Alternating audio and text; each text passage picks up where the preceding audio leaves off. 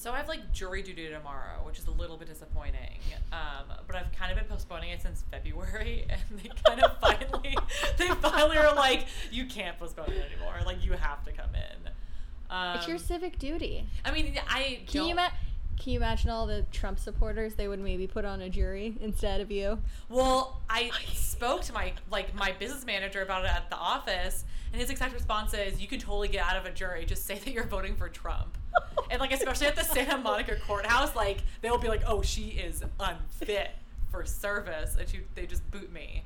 Um, I mean, I don't mind a civic duty. It's just like it's like having That sucks, take- bro. I don't even get paid at my job if I Me have neither. jury duty. So well, maybe they pay for the first day, or I have to take like, like if you take a first day, like we get like random like flex days. I have to take a flex day tomorrow, Mm. but then Yeah, I'd have to take straight up vacation to do my civic duty. Well, I think if you get put in a jury and you have vacation, like you you don't get paid, you can get off of it for that reason. I think you can like say you can like get in like a, yeah, yeah, like yeah. excused, but yeah, I still have to go in I, tomorrow. I think we're I think we're boring people now. jury duty is important.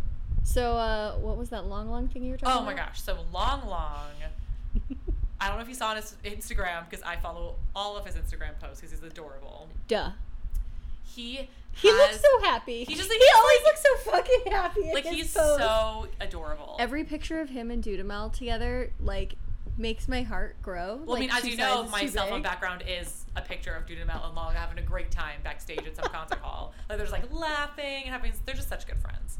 But anyway, so the big news is, in China, they are planting trees to make a Lang, Lang musical forest. How fucking magical does that sound? Like I want to move there. Well, like when are the trees big enough that it'll actually be a forest? Probably the only place you can actually breathe in China without having I don't know if it'll be enough to be honest. Like I've been to China and it's like I mean it's gorgeous. I love China. Have you seen? They have these like pictures now that were like, if you don't understand China, like look at China ten years ago and now, and it was like flat, nothing, and then just like yeah, skyscrapers. crazy. Like I lived in Shanghai for a summer when I was in college, and I went back then, like, and I went back like three months later, totally different city almost. My grandmother's from Shanghai. oh, lovely. I'm I'm Asian. Oh, my Nobody believes me. I know. I believed you today because I saw you during the Asian squat in the locker room after yoga, and I was like, she is Cantonese. Like I can't do that. I literally don't know what you're talking The about. Asian squat. You know the Asian squat. It's where you like squat down and both feet are flat, Uh-huh. and then you like your full squats, your butt's almost touching the ground, and both feet are flat. Like white people can't do it. White people they have to be on their toes. They can't have a full flat foot. It's like I the test.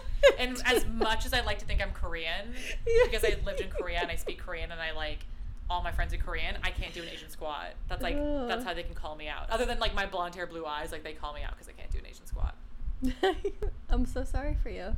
I mean, it's fine. Maybe I'll go to more yoga and I'll get it one day. That's gonna be happening. Like I'm fully, I've fully transitioned to Korean, so like an Asian squat one day. There was something I was talking about, but now I forgot because I'm so distracted by this Asian squat. It's a thing. Okay, please. That one listener out there, aka Kim's mom. I don't even know if she's listening. she said she wants to listen, but I don't know if she really will. Dude, I uh, called my mom today Yeah. because I was like, oh, it's like been a minute since I've spoken to my mother. Yeah. Well, I talked to her like earlier tonight when we were in this apartment. So I tried calling my mom today, and I get that canned message from her that says, "Sorry, comma, can't speak right now." Period, and that's it. So you got like your mom was like too busy and like it was too hard for her to actually write you a real text. She had to Um, just auto send That you. was several hours ago. I haven't received any additional texts. Uh-huh. She hasn't called me back, and I guarantee you she won't. And that's why you should feel so grateful that you're an only child. Well, yeah, I mean, I completely am grateful. I'm an only child. I love my parents, but I think my mom takes it to an extreme sometimes. See, your mom. It's because it's because you haven't had her grandchildren yet. that's true. She's What the hell are you doing with your life? apparently all the wrong things.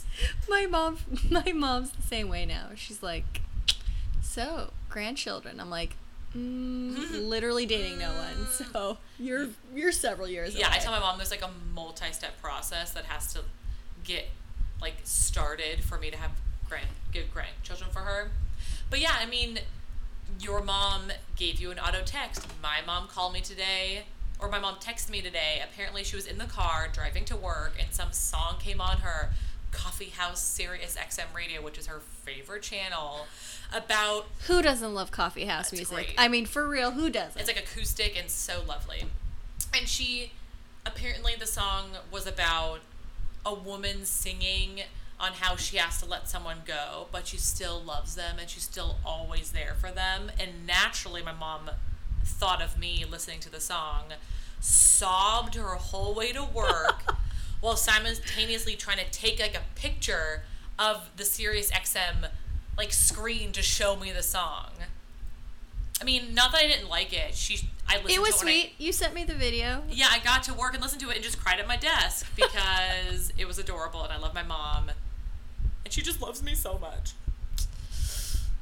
On that note, Classics without class, classics without class, classic movies, classic music, classic TV shows with Heather and Kim as your hosts. Welcome to Classics Without Class. so uh, here's a little clip slash side conversation when Heather fucked up the audio for I don't know half hour, about Yeah, it half took a while. So I mean, I got to get more work done, so it's fine. If this doesn't work, I might slip my wrist. I'm not sure though. well, It's kinda safe 'cause I'm messy. here, so I'm- I'll be able to I'm- like I'll be able to like apply pressure, then call them like paramedics. I'm a little bit- so. do it while I'm here, okay? Too tired to like clean blood, you know. Ugh.